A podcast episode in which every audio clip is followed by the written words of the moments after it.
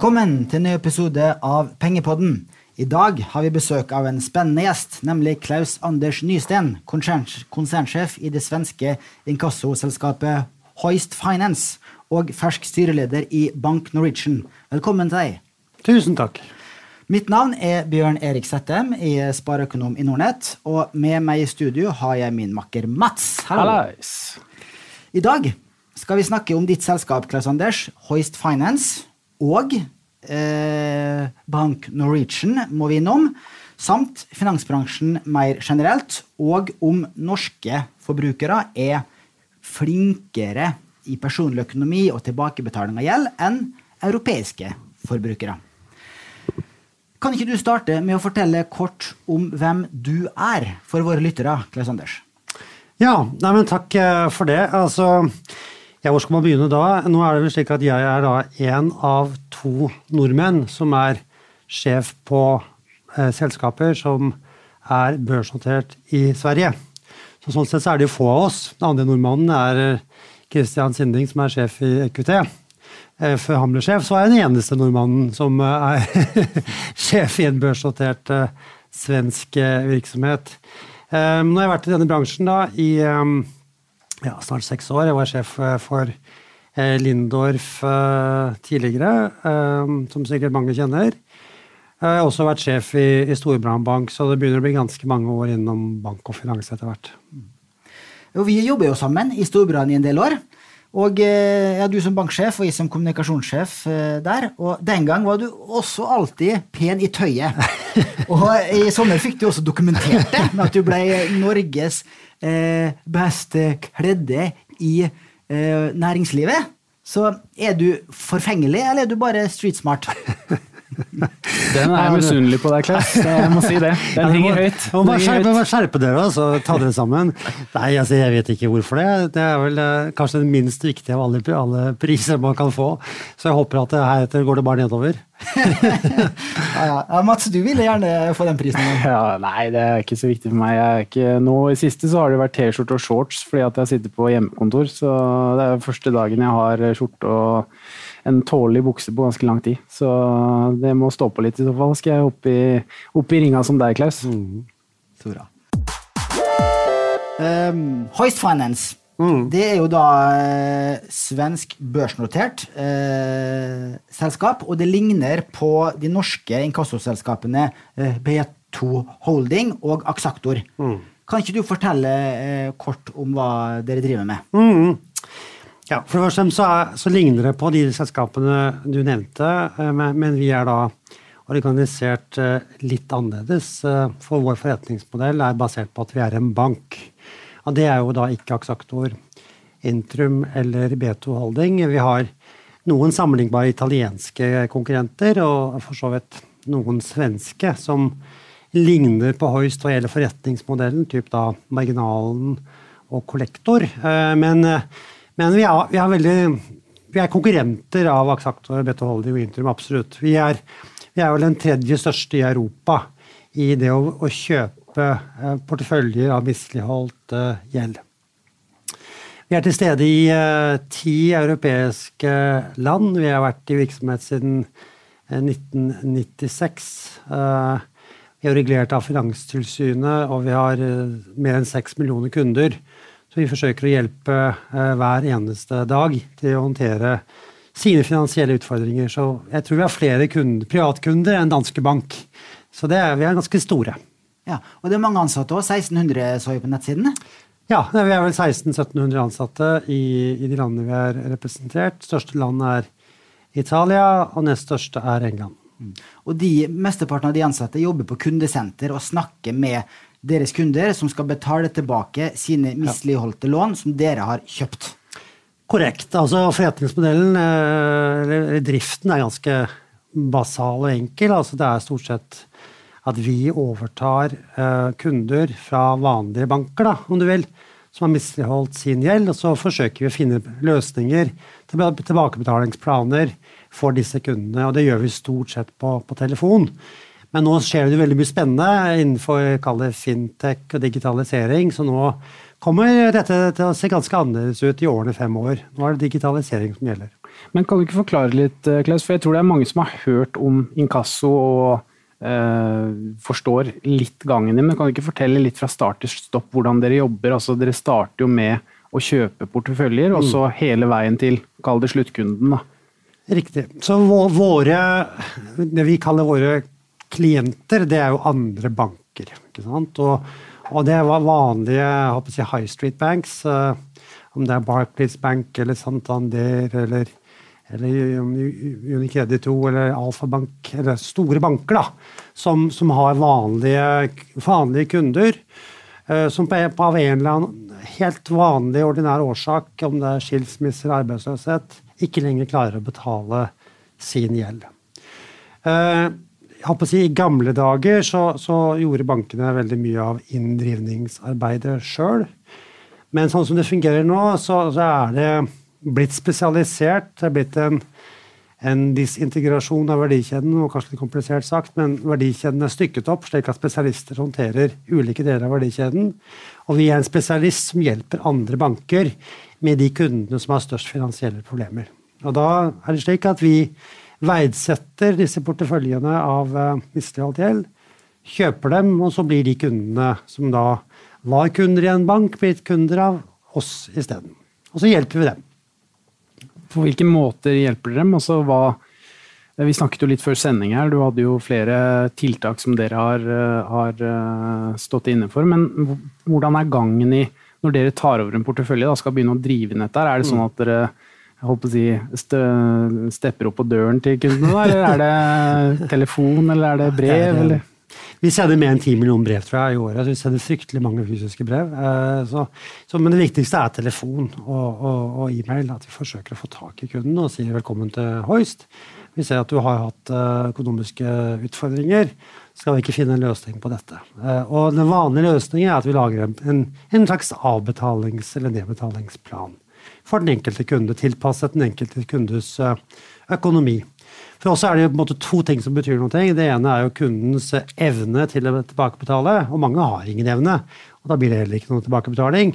Og den andre er jo viljen, eh, altså motivasjonen til å tilbakebetale. og, og mange tror kanskje at det er stor forskjell mellom en, en greker og en italiener og en spanjol og en, en tysker, men det er det egentlig ikke de fleste mennesker ønsker faktisk å tilbakebetale gjelden sin, og det er veldig positivt. Um, og det, det, er jeg jo glad for å, å, å se og observere, for det er, det jo det moralsk riktige å gjøre. altså Har du en gjeld, så, så skal man tilbakebetale den, den gjelden. Det, det, er jo helt avgjørende for det finansielle systemet. Skal det fungere, så må folk faktisk betale tilbake gjelden sin. Hvor mye betaler dere til, eh, typisk for en misligholdt låneportefølje? Er det 50% eller 5% Ja, svaret er ja. det varierer veldig. altså Om det er sikkerhet uh, her, eller om det ikke er noe sikkerhet. altså Er det en, er det en kredittkortgjeld uh, som er usikret, så kanskje vi betaler 10-15 av, av opprinnelig pålydende. Det kommer an på hvor gammel gjelden er. Eh, selvfølgelig. Er den, er den, relativt ny, så betaler vi mer. Så det er helt umulig å gi et, et svar. Det kan være 90% det kan være 10 Hva er gjennomsnitt for deres totalportefølje? Jeg ville sagt 10-15% kanskje uh, av pålydende.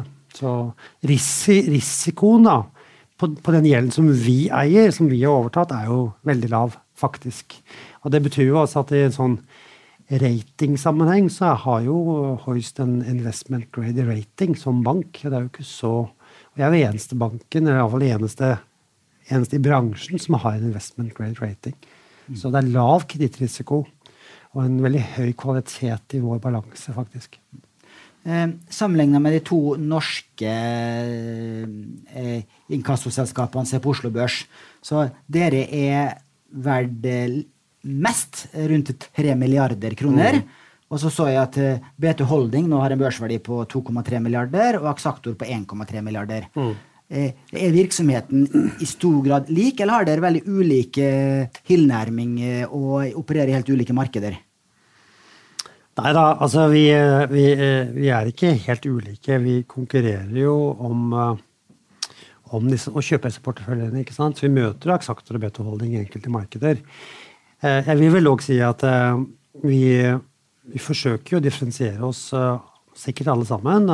Prøve å ha både unik kompetanse og, og unike konkurransefortrinn. For oss har det vært veldig viktig å ha banklisensen. så vi har jo da i vanlige innskuddskunder som, som hjelper oss med si, innlåning eller funding. Da. Det er veldig, for oss veldig F, kostnadseffektiv funding. Så det er en stor forskjell fra de andre som er mer high yield-finansiert. I gamle dager så kalte man det for junk bonds. Nå kaller man det for high yield. Det høres litt bedre ut, men det er jo det samme. Mm. Uh, så vi finansierer oss stort sett gjennom innskudd, så det er en stor forskjell. Um, og så er det det at vi jo, er veldig gjennomregulert uh, som system. Vi har jo intern revisjon, risikokomiteer, compliance-komiteer. Som bank så følger det med en god del av den type ting, som jo også borger for kvalitet i vår operasjon. Så er det vel litt forskjell på hvor dere opererer, og B2 er vel ganske store i Øst-Europa. Eh, Axactor er vel slått seg opp ganske bra i Spania og Italia, og dere er vel litt, litt inne overalt, men eh, kanskje størst i ja, Du sa vel Italia som var størst for dere, og så England på nummer to. Det er vel England i hvert fall er vel et marked som Axactor og Beto ikke er så mye inne i som dere, kanskje. Så der er det vel kanskje segregert sånn sett. Mm. Absolutt. og vi, vi, hos oss har sagt at det er bedre å være i færre markeder, ikke altfor mange markeder. For jeg ønsker ikke den kompleksiteten det er ved å være i typ 15-20 kanskje opp i 30 land. Intrum er vel i 6 eller 27 land. og det, det, skaper jo liksom en viss kompleksitet som ikke jeg ønsker i vår drift. Jeg ønsker å fokusere på de, de største landene. Og husk at det, eh, når vi er til stede i de seks store landene i Europa, så kan vi konkurrere om 80% av volumet. Så 80% av markedsvolumet. Så det er ikke noe stort poeng for oss å gå i et nytt land. Når vi likevel kan konkurrere effektivt i de færre landene. Uh, du var inne på at det ikke var noe stor forskjell på samvittigheten mellom en greker og en tysker. Ja. Men eh, er det noen forskjell på kulturen, altså fremgangsmåte og hvordan man jobber da, i, de, i de forskjellige landene? Altså, det meste er likt. Men, men, når det er sagt, så er det kanskje ett et, et, tema som er uh, hvor det er store forskjeller, og det er jo kan du si, offentlige registre. Altså muligheten til å i hermetegn gjemme seg. da det er jo ganske vanskelig å gjemme seg i Norden. Altså, det er jo lett å finne skattemeldingen, selvangivelsen. Det er lett å finne deg på offentlige registre. Du, du, finnes. Eh, mens i andre land så er det kanskje annerledes. Det er vanskeligere å få tak i deg. Du kan, du kan forsøke å gjemme deg og, og, og, og, og være ganske anonym. Og da er det mye vanskeligere å få kontakt med deg som person. Da. Så det er én stor forskjell, altså tilgangen på, på digitale løsninger. Mm. Men det er i ferd med å endre seg. Eh, et land som Hellas, som har gjort fantastisk opprydning etter finanskrisen, de er jo nå blitt mye mer mye mindre svart økonomi. Det er, det er mer transparent. Så det er veldig hyggelig å se. Det er veldig positivt. Mm. Jeg syns den greske regjeringen har gjort en kjempejobb. og Jeg har hatt gleden av å møte den nå er Sentralbanken er jo liksom i fokus om dagen, eh, i hvert fall i Norge. Eh, men i Hellas så har jeg møtt den greske sentralbanksjefen noen ganger. og Han er en veldig veldig dyktig økonom, en veldig dyktig person. Så gøy å se. Ser du på de greske rentene òg, at det, det, ser bedre ut enn på lenge? Mm. Eh, jeg vil tro et selskap som, eh, som, eh, ditt rammes relativt hardt av koronakrisen. For dårlige økonomiske tider og mm. økende arbeidsledighet gir, i hvert fall bør gi en økning i misligholdte lån. Som i utgangspunktet er en fordel for dere, men det vil jo også gi lavere tilbakebetalingsrate. Eh, for, i deres porteføljer også. Mm. Og det synes i så fall å være markedsdom så langt, for aksjekursen i Hoist er ned nesten 40% i år. Og har ikke fått den samme rekylen opp igjen som mange andre aksjer har fått siden bunnen av mars. Eh, i mars. Føler du at markedet overdriver koronakrisens effekt på lønnsomheten i Hoist? Det er noen som mener at markedet alltid har rett, eh, men, men, jeg vet ikke om det er tilfellet her. Altså. Vi, vi, har et positivt syn uh, på vår virksomhet og på for så vidt på markedet, i den forstand at uh, jeg tror at det kommer til å bli uh, ganske mange porteføljer av misligholdt gjeld som kommer for salg. Da. I en tid hvor kanskje ikke konkurrentene heller er så veldig sterke. Så, så vi ser egentlig på det, dette er ganske optimistisk, at økende volum, antagelig lavere priser, høyere marginer, Uh, og vi har ganske mange spennende ting å gjøre på kostnadssiden og forbedre driften vår. fra, fra det ståstedet så er jeg ganske optimistisk. Det høres kanskje litt paradoksalt ut, men, men, men, jeg har også lyst til å si at det er jo ikke noe bra at uh, vi har en makroøkonomisk krise. Vi er jo ikke glad for det. ikke sant? Uh, det at mange mennesker plutselig får økonomiske problemer, er jo ikke noe vi gleder oss over. Men vi har en jobb å gjøre, og, og mener at vi gjør en veldig viktig jobb. Og Noen har jo spurt meg ikke sant? De spurte meg den første gangen jeg ble sjef i Lindorf altså, vil du jobbe med inkasso. Er det noe å være stolt av? Kan du være glad for det? liksom? Er det, er det, er det, er det en positiv uh, sak? Og svaret, svaret, mitt er egentlig et entydig ja. Altså, vi har en veldig viktig rolle å gjøre for samfunnet. Eh, vi er med på å, å, å bidra til at folk blir gjeldfrie og kommer seg tilbake igjen eh, som, som eh, grønne kunder og, og, kan ta opp ordinære boliglån og, og, være en del av samfunnet igjen. For det at det å være på mange måter økonomisk ekskludert, det å ikke kunne ha bankforbindelse, det å ikke kunne ha kredittkort, det å ikke kunne få kreditt i det hele tatt, det kommer med en stor økonomisk uh, konsekvens og personlige belastninger. Så den delen av, av, av uh, realiteten i virkeligheten er jo en belastning som vi ikke er glad for å se. Men for oss isolert sett så er det et, et større større behov for oss da, enn tidligere. Ja, du har sånn delvis svart på det, Klaus, men jeg lurte på eh, Vi har jo sett nå de siste, spesielt de siste to årene at det har vært veldig fokus på ESG, at det er miljøvennlig, at, man, mm. at store fond og aktører skal utelukke olje og våpen og type bad business. da. Mens det er, mange, det er litt sånn uskreven regel, føler jeg, at de inkassoselskapene også er liksom ansett som uetiske. Det er ikke mm. nødvendigvis uh, fila ned i stein, som f.eks. olje og, og, våpen er blant mange. Men jeg føler det er mange i markedet som ser på det litt negativt, og uten at det skrives stort om det. Men det, det liksom er en sånn norm. Jeg veit ikke hva du tenker om det?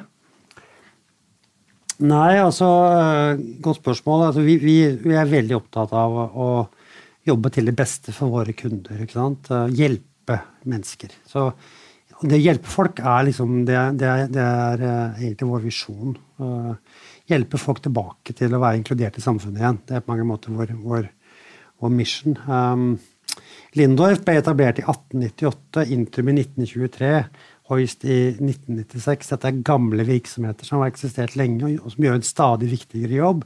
Vi gjør på mange måter den jobben som banker gjorde selv ute på bankkontorene. Nå er jo bankkontorene stort sett borte. Nå er det stort sett bare digitale løsninger igjen. Og hvis du har økonomiske problemer, så ringer du til et callsenter, og så får du veldig dårlig hjelp og støtte. Ringer, ringer man til Hoist, så får man alltid en profesjonell, godt utdannet person som kan dette her, og som kan hjelpe på en helt annen måte enn bankene selv. Så etter hvert som tiden har gått, så har dette blitt en, en oppgave for spesialister. Og Du krever egen kompetanse, egne systemer, egne rutiner. Um, og vi investerer i dette hver dag. Vi fokuserer på én ting, det er å gjøre folkene våre bedre til å hjelpe våre kunder. Så vi, vi mener vi gjør en veldig veldig viktig eh, jobb. Og det er derfor også veldig enkelt å være stolt av den virksomheten som vi driver. Mm. Eh, ut ifra eh, regnskapene også, og nøkkeltallene kan også se ut som at dere er et upopulære, som vi har vært inne på, da. For eh, prisbok eh, for mm. selskapet ligger på rundt 0,3. Mm. Det er jo ekstremt lavt for et børsnotert mm. selskap. Ja, det er det. Eh, så vi må jobbe stenhardt for å liksom fortelle markedet hva er det vi gjør, hvordan vi jobber. Og ikke minst hvilke risker da, som, som, er hos oss, som jeg mener er ganske lave. Og så tror jeg jo at at det blir en form for um, revurdering av, av, prisene, altså ja, verdiene, da. Uh, får håpe at det, at det, kommer opp til glede for aksjonærene. Uh, vi får fokusere på det fundamentale som vi kan påvirke, og så, og så håper jeg at det blir uh, etter hvert verdsatt også av aksjemarkedet. Med så lav verdsettelse så er det vel eh, fristende å kjøpe tilbake egne aksjer mm. eller obligasjonslån. Mm. Eh, kan du, kan du, si noe om det? det ja da, det er noen som har gjort det også. Men vi, vi, har, eh, vi, har, eh, vi har, jo et, et, et, viktig nøkkeltall for oss, det er jo kjernekapitalen. Sant? Um, og vi har en kjernekapitaldekning som ligger rundt omkring 10% i, i Hoist. Den er over det regulatoriske kravet. Men vi har, vi har besluttet oss da for å ikke betale utbytte i år. Og vi har heller også besluttet å ikke kjøpe tilbake egne aksjer. Nettopp for å beskytte kjernekapitalen. Eh, passe på at vi har, eh, har god, godt, eh, en god buffer da, ned mot disse grensene. Så for oss har det vært det viktigste hensynet i år. Men økonomisk sett så ville det kunne, være en, kunne det vært en god, god strategi. Det er vel kanskje det smarteste nå, både dels fordi at finanstilsyn rundt omkring i verden har vært veldig på banker og finansinstitusjoner i forhold til det å ikke betale utbytte, da, mm. ref denne koronakrisen, og ikke minst den sikkerheten av å ha litt ekstra i tilfelle mm. denne koronakrisen har jo ikke spilt seg helt ut ennå, så man vet jo ikke de endelige konsekvensene. Så det er vel sikkert smart å ha litt uh, tørt krutt i tilfelle. Ja, Vi syns det, og vi kommuniserte veldig tidlig at det ikke ville bli utbytte, eh, dessverre. Men, men uh, men eh, det, jeg tror det er den, den kloke beslutningen nå. Ja, jeg tror det er, det er, et bevis egentlig på godt lederskap. At man ser uh, en såpass stor makroøkonomisk krise som det har vært. Og så kan man se på børsen nå at det var all time high i går på SMP 500. og det egentlig bare er fryd og gammen. Men hvis man ser seg rundt i, i gatene og ser litt på arbeidsledighetstall osv., så, videre, så ser man jo det at det, det er jo ikke ferdig, dette her. I hvert fall i realøkonomien. Ja, men nå har, jo vi vår bransje og i Hoist er veldig opptatt av data og statistikk.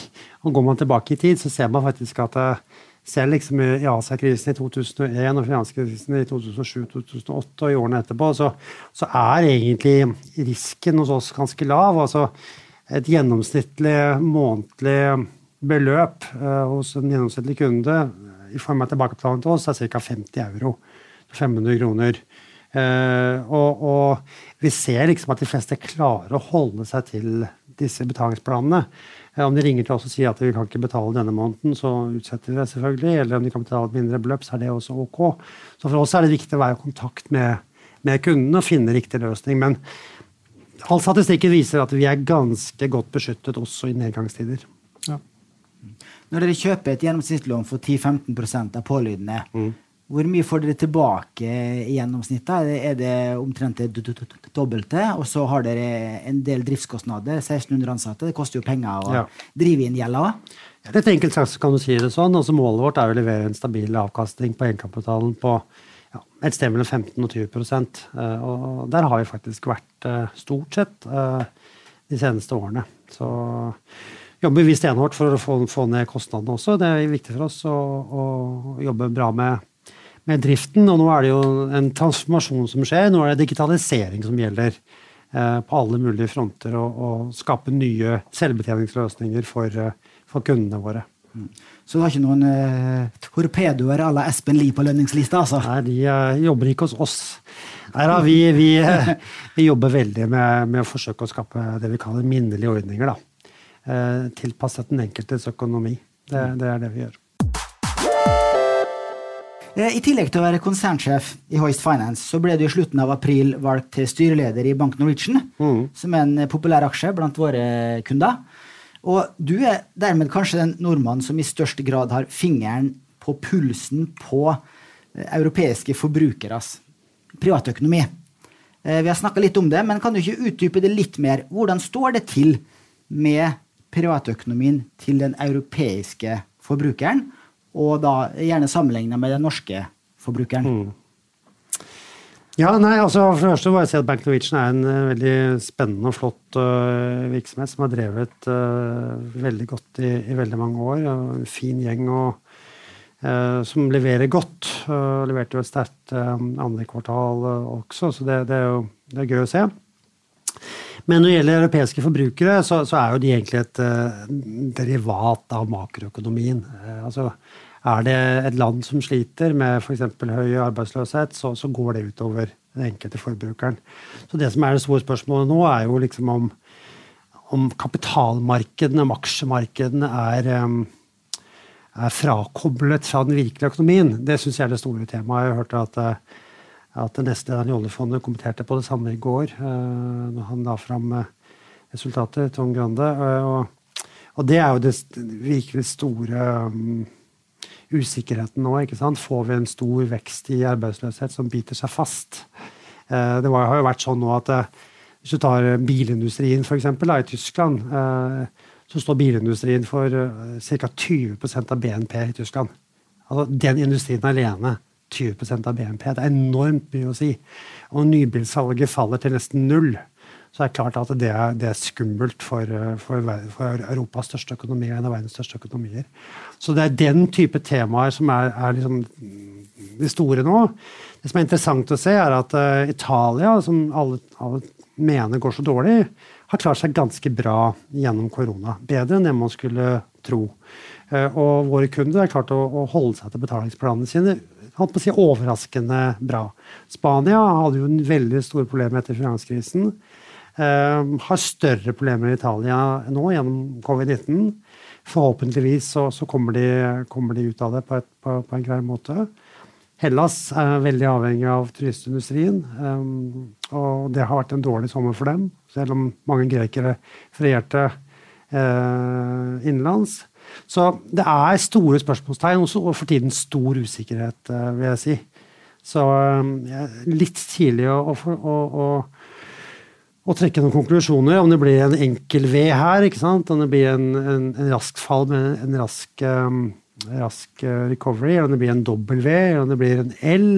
Eller en kvadratrot, U, eller Kvadratrot, en Q har jeg til og med sett nå. Så, så det er vanskelig å, vanskelig å spå, syns jeg. Men, men um, ja, jeg er optimist, jeg, da. Så optimister lenger, lever lenger. Og Det som også er spennende å se, er det at eh, krisen skaper jo også nye, nytenkning, innovasjon. Vi ser jo at det bare måten vi har klart å operere på i Hoist med å, være på hjemmekontor, har gått fantastisk bra. Uh, og det er ting vi lærer gjennom, gjennom krisen. altså ta for eksempel, Hvor enkelt det er blitt å snakke med legen online. Hvor enkelt det er blitt å håndtere veldig mange ting digitalt. Eh, skolene har gjort en kjempejobb med å undervise digitalt. Så det skjer jo også en form for nytenkning her mm. som, som, som, som, er ganske positiv. Som vi heller ikke skal glemme oppi alle, alle problemene. Eh, vi nordmenn liker jo å slå oss på brystet og si at vi er best, best i verden på, mm. på det meste. Eh, det gjelder kanskje bare vinteridrett, som få andre nasjoner driver med. Mm. Men er vi også best i verden på personlig økonomi, altså har vi lavere mislighold enn de fleste andre mm. europeiske land. Nå har vi blitt ganske flinke på friidrett også, og det er jo kjempegøy å se. Ikke det bare er langrennsski, men, men, også jogge med joggesko på beina. Ja. Så nei da, altså mm, det er veldig lave tap i Norge uh, i bank generelt sett. Og det er jo fordi at det er jo veldig det er jo veldig stabil uh, og god økonomi her oppe uh, i nord. Eh, kundene har, eh, er flinke til å, til å stå i jobb. Eh, det er en veldig fleksibel arbeidsstyrke. Arbeidsløsheten er generelt sett veldig lav. Og det er selvfølgelig et sikkerhetsnett her av, i et velferdssamfunn som passer på alle. Så, så jeg vil si at det er det som er den viktigste forklaringen. Mm. Og så er det også en forklaring at, at, i Norge så blir du ikke kvitt gjelda di. Den følger deg i graven. Den følger deg i graven. Og, og da har du enda større insentiv til å gjøre opp for deg. Helt riktig. Ja, det er jo, vi husker jo alle sammen uh, uh, hva som skjedde med i USA. Når kundene etter subprime skandalene kunne levere tilbake nøklene til huset til banken og si takk for meg, og dermed glemme gjelden sin. Sånn er det jo ikke her. Så er det jo ofte sånn at vi blir opplært ifra tidlig alder av at du skal kjøpe deg en bolig, og så hvis, det, hvis du forlåner deg litt for mye, da, så får du skippe den ferieturen, for at boligen den eh, skal du uansett eh, si, bo i og, og, betale på. Da. Så det, det sitter ganske langt inne å misligholde i hvert fall boliglån også, virker det som. Det er innmari mange nordmenn som gjør, gjør veldig mye ekstra for å holde på boligen, da, for eksempel, mm. som er liksom den største, ofte den største forpliktelsen som, som mm. man har. da. Men jeg må si om nordmenn de er jo ikke veldig flinke til å investere i aksjer. Eh, så, så, det, er jo, det har skjedd en endring nå, da. Eh, gjennom, eh, gjennom at folk er på hjemmekontor, så har de økt interesse for, um, for aksjesparing. Og det syns jeg er veldig bra. For da er jo svenskene kommet lenger enn nordmenn. Altså Det er mange flere svensker som sparer diversifisert. Ja. Og det syns jeg jo liksom at nordmenn kan lære av. Mm. Ja, det er helt riktig. Vi har jo eh, sagt det at vi har aldri fått så mange nye kunder eh, mm. som nå under koronakrisen. Så mm. har vi siste halvåret har vi gått fra 100 til 150 000 aktive kunder Røffelig. Fantastisk. Det er jo helt uh, rått. Ja. Det er veldig positivt, syns jeg, da, at man har en, en lang sparehorisont og en diversifisert uh, type aktiva.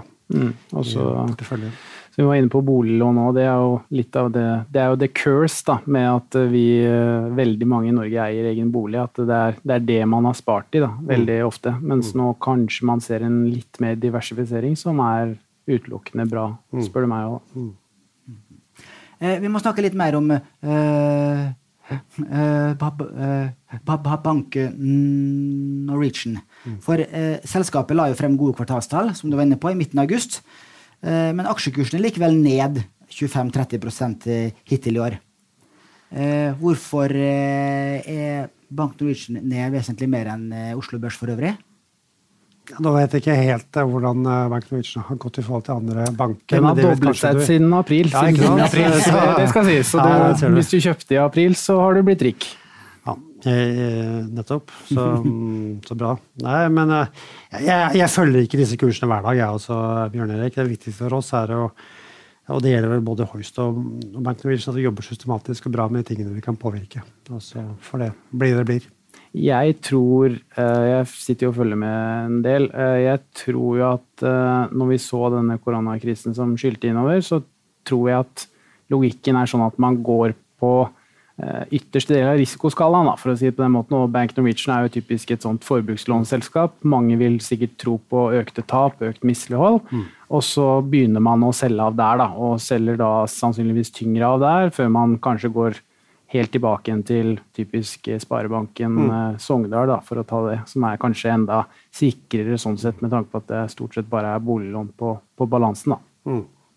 Mm. Ja, for det var ikke eh, spesielt store tapsavsetninger i uh, andre kvartal nå.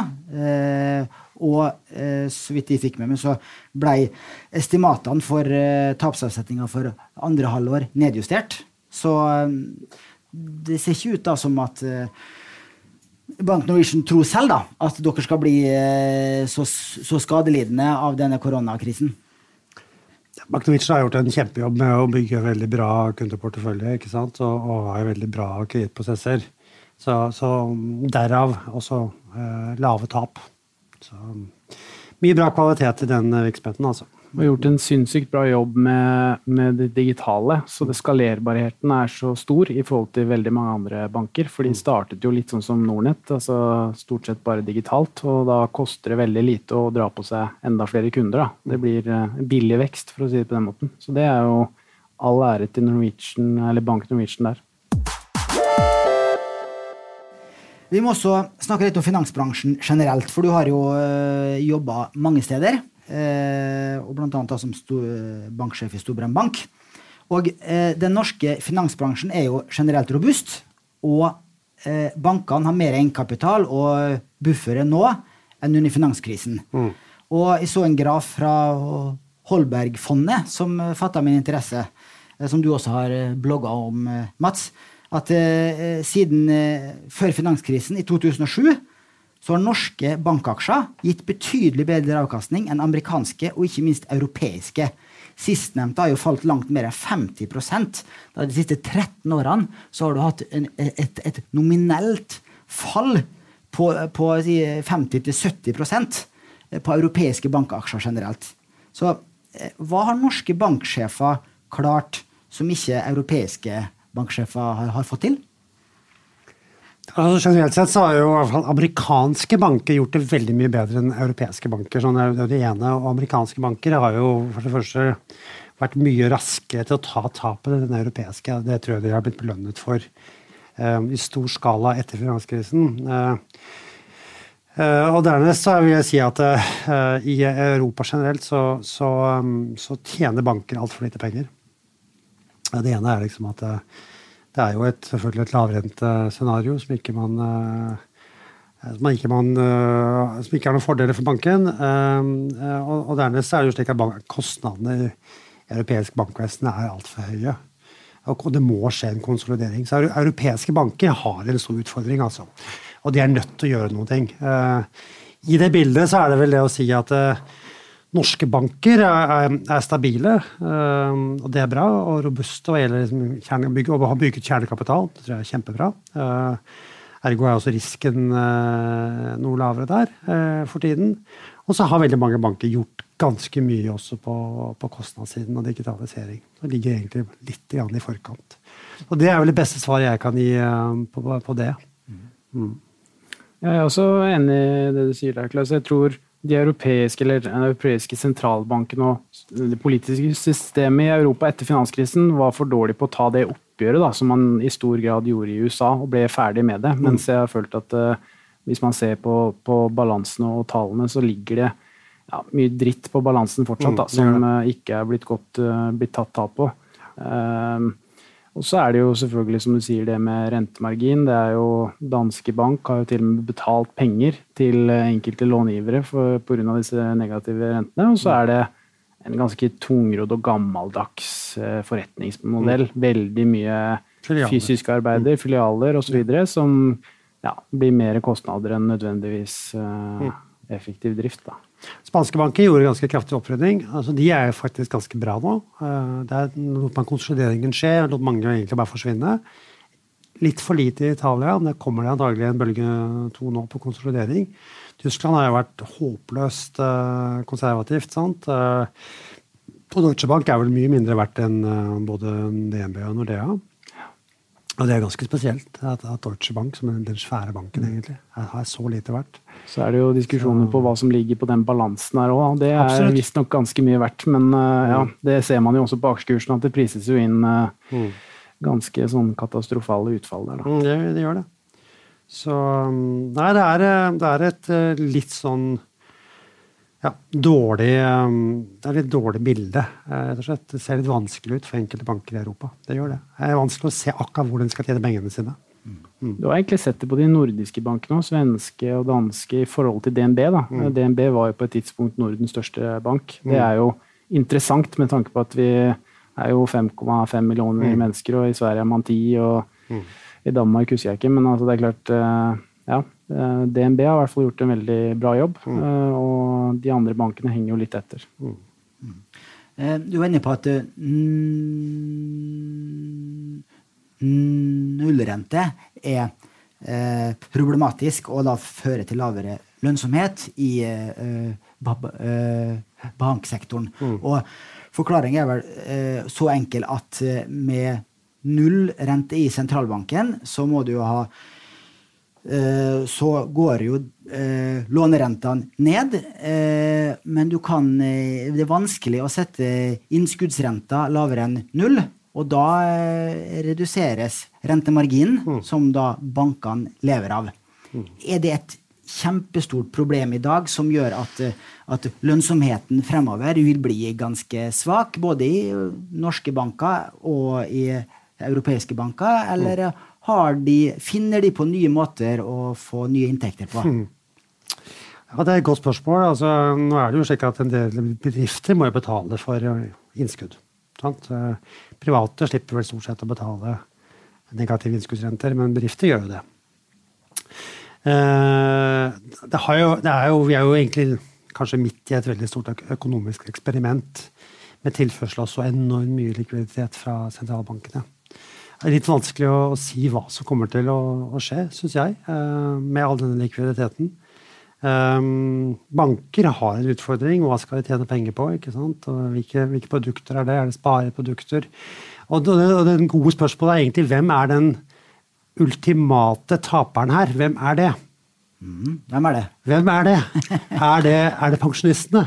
til syvende og sist. For noen skal jo ta og skal betale kostnadene her, eller ta regningen for det, denne, dette eksperimentet. Mm. Og på et eller annet tidspunkt så skal jo liksom folk gå og ta ut penger i, gjennom pensjon.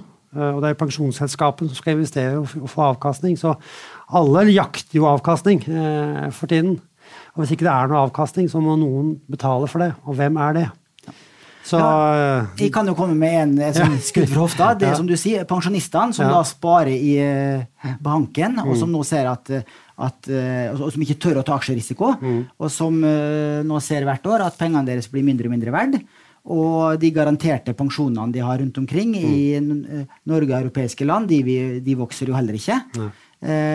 og så er det jo dine kunder i Hoist er jo taperne. fordi at de er jo ikke kredittverdige. Og de kan ikke ta opp lån og nyte godt av lave renter som finansierer en bolig som stiger i verdi. Så dine kunder er definitivt taperne. Så de hjelper vi så fort vi kan, da. Tilbake til, eh, til en hverdag hvor de kan eh, igjen bli kredittverdige. Det er liksom vår oppgave. Så, nei, men det, er- det, dette er en veldig interessant diskusjon, altså. Og det er, eh, og det er, det er, mange, det er mange ukjente faktorer her, syns jeg. Samtidig så ser man jo, i hvert fall av de eh, rapportene jeg har sett på med sparebanker, så tar det jo igjen mye av inntjeningen på volum. Mm. At eh, det er såpass billig funding, og i et land i Norge der de fleste foreløpig i hvert fall har, har jobb, så, og boligprisene stiger, da, så man får det i hvert fall igjen på vekst i låneutportefølje. Så selv om rentemarginen er lavere, ja, så, så vokser man jo kanskje enda mer enn hva man har gjort tidligere. da, Som utjevner det litt, i hvert fall. Ja, sant nok. Mm. Det er jo mye ny teknologi i finansbransjen. eh, Og eh, blockchain, crowdfunding, crowdlending, er det en, eh, er det en trussel for eh, bankbransjen? Eh, Valutaoverføringer eh, mellom land er jo fortsatt svindyrt. Eh, Her kan jo eh, eh, bitcoin og blockchain eh, eh, desimere kostnaden voldsomt.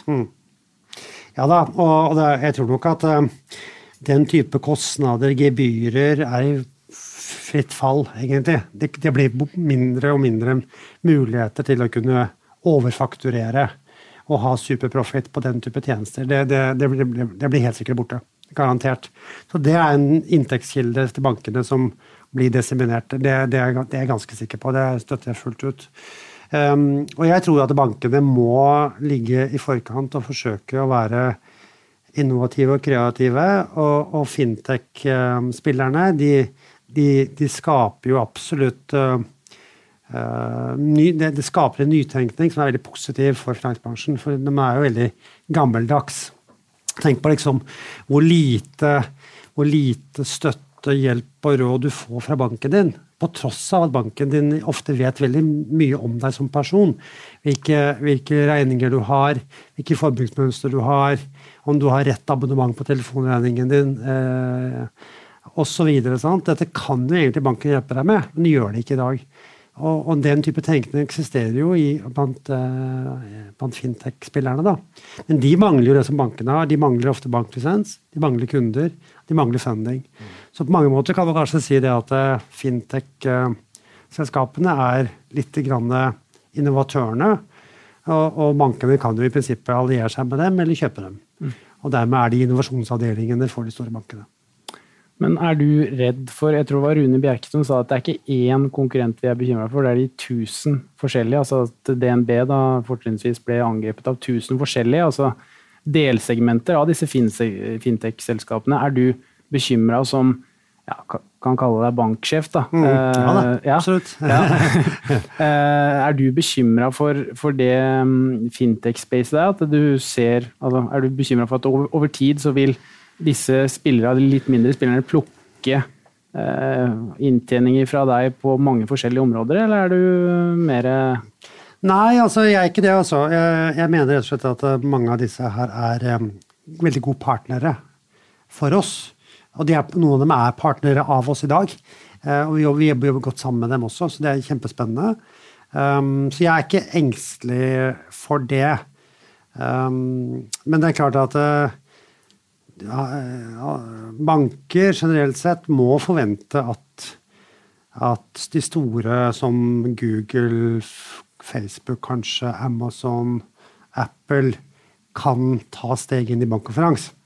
For det er klart at det, Sånn som enkelte bruker Amazon til absolutt alt, så, så kan de, om de vil, bli en betydelig aktør inne i finansbransjen. Det, det kan de. Så de der kan du fra et sånt markeds- eller volumperspektiv. De, kan- de kan ta mye volum. Jeg tror ikke fintech-spillerne får veldig mye volum. Det tror jeg ikke. Nei, Facebook prøvde jo med dette Lebora, men det viste seg å bli litt vanskeligere. Det er regulatoriske utfordringer, ja. Mm. ja. Men, men, men eh, Amazon tror jeg er en kjempemulighet om de vil, altså. Mm. For eksempel. Så um, muligheten er der på at noen av de store kan komme inn. Så det, det blir spennende å se om de ønsker å gå den veien eller ikke. Det kommer igjen an på om det er marginer, da. Ja. Er, det, er det nok marginer å hente? Og er det høymarginbusiness, så er spørsmålet ikke sant, eh, er det nok å hente her. Men de har i hvert fall kunde, de har ofte et, et kundegrensesnitt og et innsikt om kundene sine. Og bruker innsikt om kundene på en helt annen måte enn veldig mange banker gjør. Eh, så der ligger det noe. Og jeg vil jo tro Hvis du blir en stor sånn first mover inn i, i betalingsløsninger da, og transaksjoner, så vil det sikkert eh, i hvert fall ganske tidlig ligge store marginer her, før det sannsynligvis vil, vil bli arbitrert bort, det òg. Men en aktør som du sier som Amazon eller noe, å ta et så stort marked som betalingsmarkedet kan jo være interessant. Da. Det blir jo selvfølgelig spekulasjoner, men det er en spennende tanke. Ja.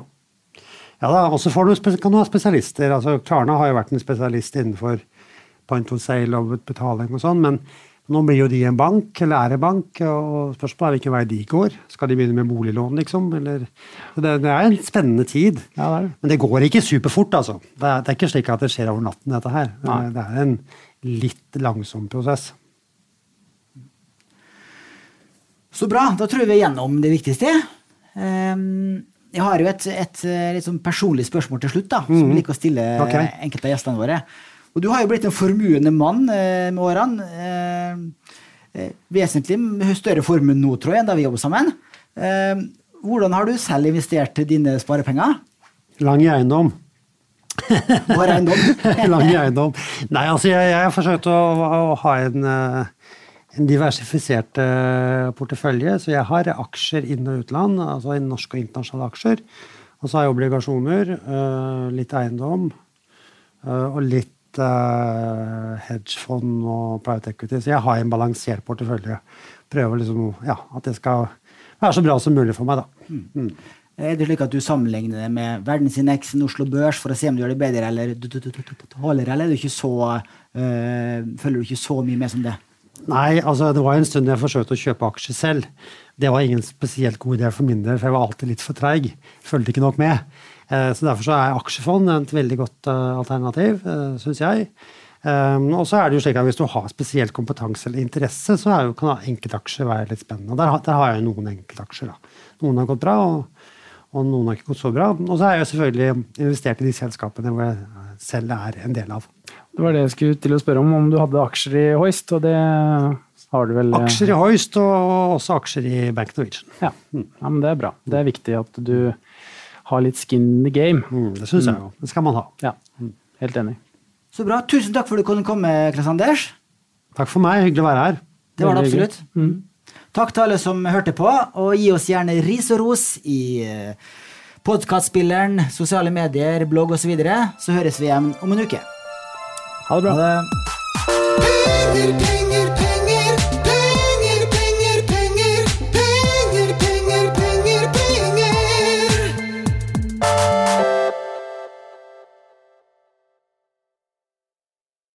Denne podkasten skal anses som markedsføringsmateriell, og innholdet må ikke oppfattes som en investeringsanbefaling.